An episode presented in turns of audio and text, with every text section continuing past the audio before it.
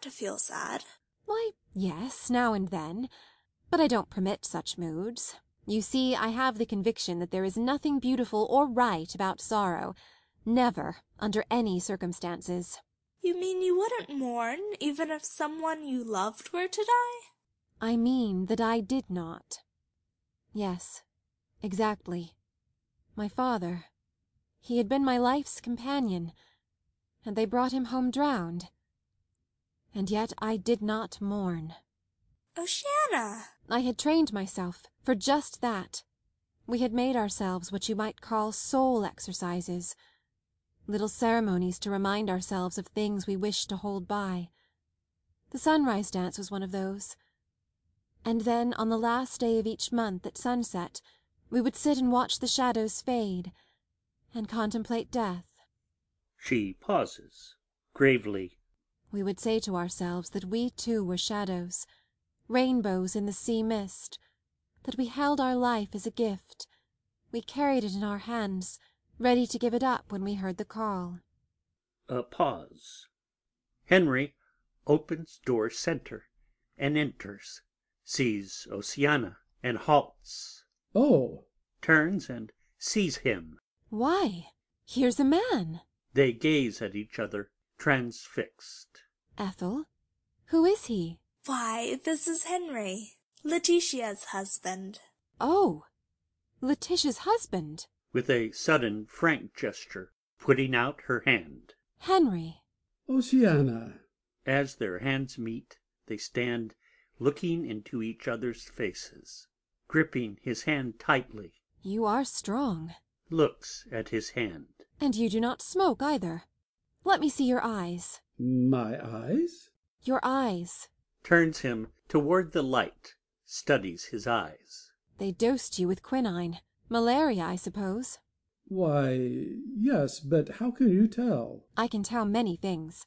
Let me see your tongue. My tongue? Your tongue. But what for?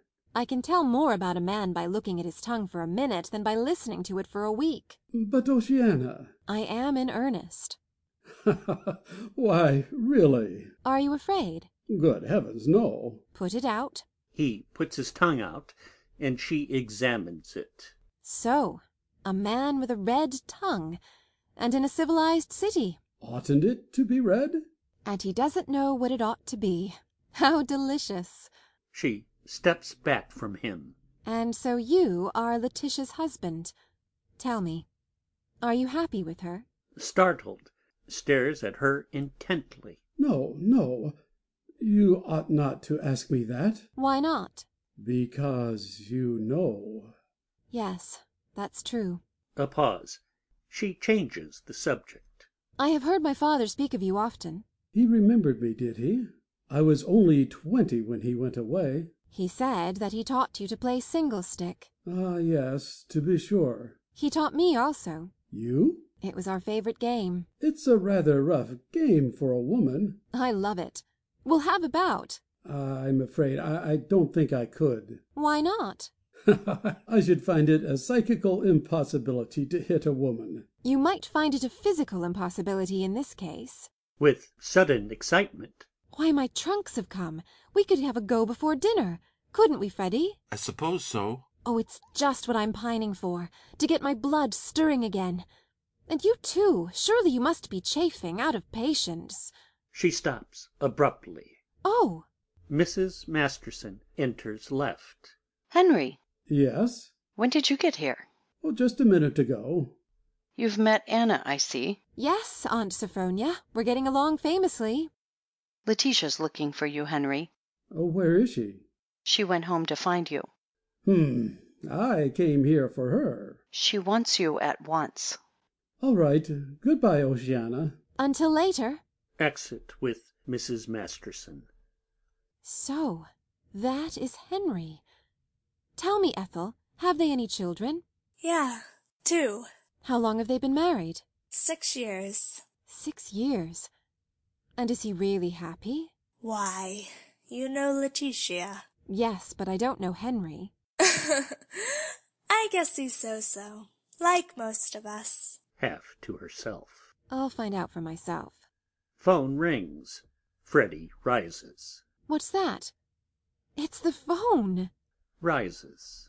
I hadn't noticed it before. How interesting. That's so. You've never saw one. At phone. Hello? Yes, this is Mrs. Masterson's. This is her son. Can't I take the message? Oh, from Miss Pilkington. Oh, why, that's too bad. Why, no, of course not. Tell Miss Pilkington we're as sorry as can be. No, I'll attend to it. Goodbye. Turns. Miss Pilkington can't come. What? She slipped in the snow and hurt her ankle. Oh, Freddie, What a shame. They stare at one another. was that she at the phone? No, her maid. She's laid up. What in the world will we do? It's too late to notify people. How perfectly beastly. I'll go tell mother. No, wait. What is it? I've an idea. What? Why not let me take her place? How do you mean? Let me dance. Oh, Why not? I'd love to do it. Oceana, you do the sunrise dance. Yes, and then if they liked it, I could do some others. Oh, Oceana, how perfectly lovely. But, but I wonder if it would be all right. I mean, it wouldn't shock them? Why should it, my dear? Is it what they'd call proper? Why, of course, Ethel. How ridiculous. It isn't a sex dance, it's religious. And the costume? Oh, the costume is beautiful. Then I'll ask Mother. She starts to go. Wait. Will Henry be there? Of course. Are you sure? Of course. Eagerly. Why ask your mother at all? Why not just go ahead and do it? Oceana! Why not? She'd only worry meantime. So let's just wait, and I'll go ahead. Oh, you would dare. Why, of course. She needn't know until almost time. Is this Miss Pilkington known here? No, she's never been in Boston before. Mother met her in London. She promised she'd do her famous biblical dances for Mother's pet foundling asylum. Well, don't you see? Most of the people wouldn't know until it was all over. And oh, Ethel, it would be such a lark. Ethel and Harry gaze at each other dubiously. Who was going to play for Miss Pilkington? I was. Well, then, you can play for me. You see, Ethel, I'm afraid to tell your mother. She mightn't be willing. She wants to suppress me. And oh, I just can't be suppressed. I must have something to do, or I'll jump out of my skin, Ethel. Truly, my dear, if this goes on much longer, I'll go out and climb the telegraph pole in front of the house.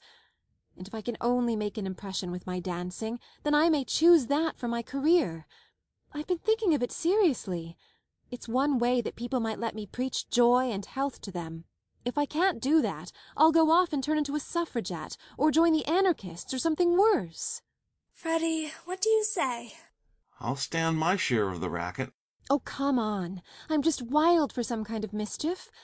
I could dance like the grandmother of all the witches.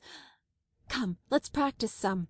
Play for me, Ethel, play! Pushes her toward the piano. Raises her hands in triumph. Whispers. Henry. Curtain. End of Act Two.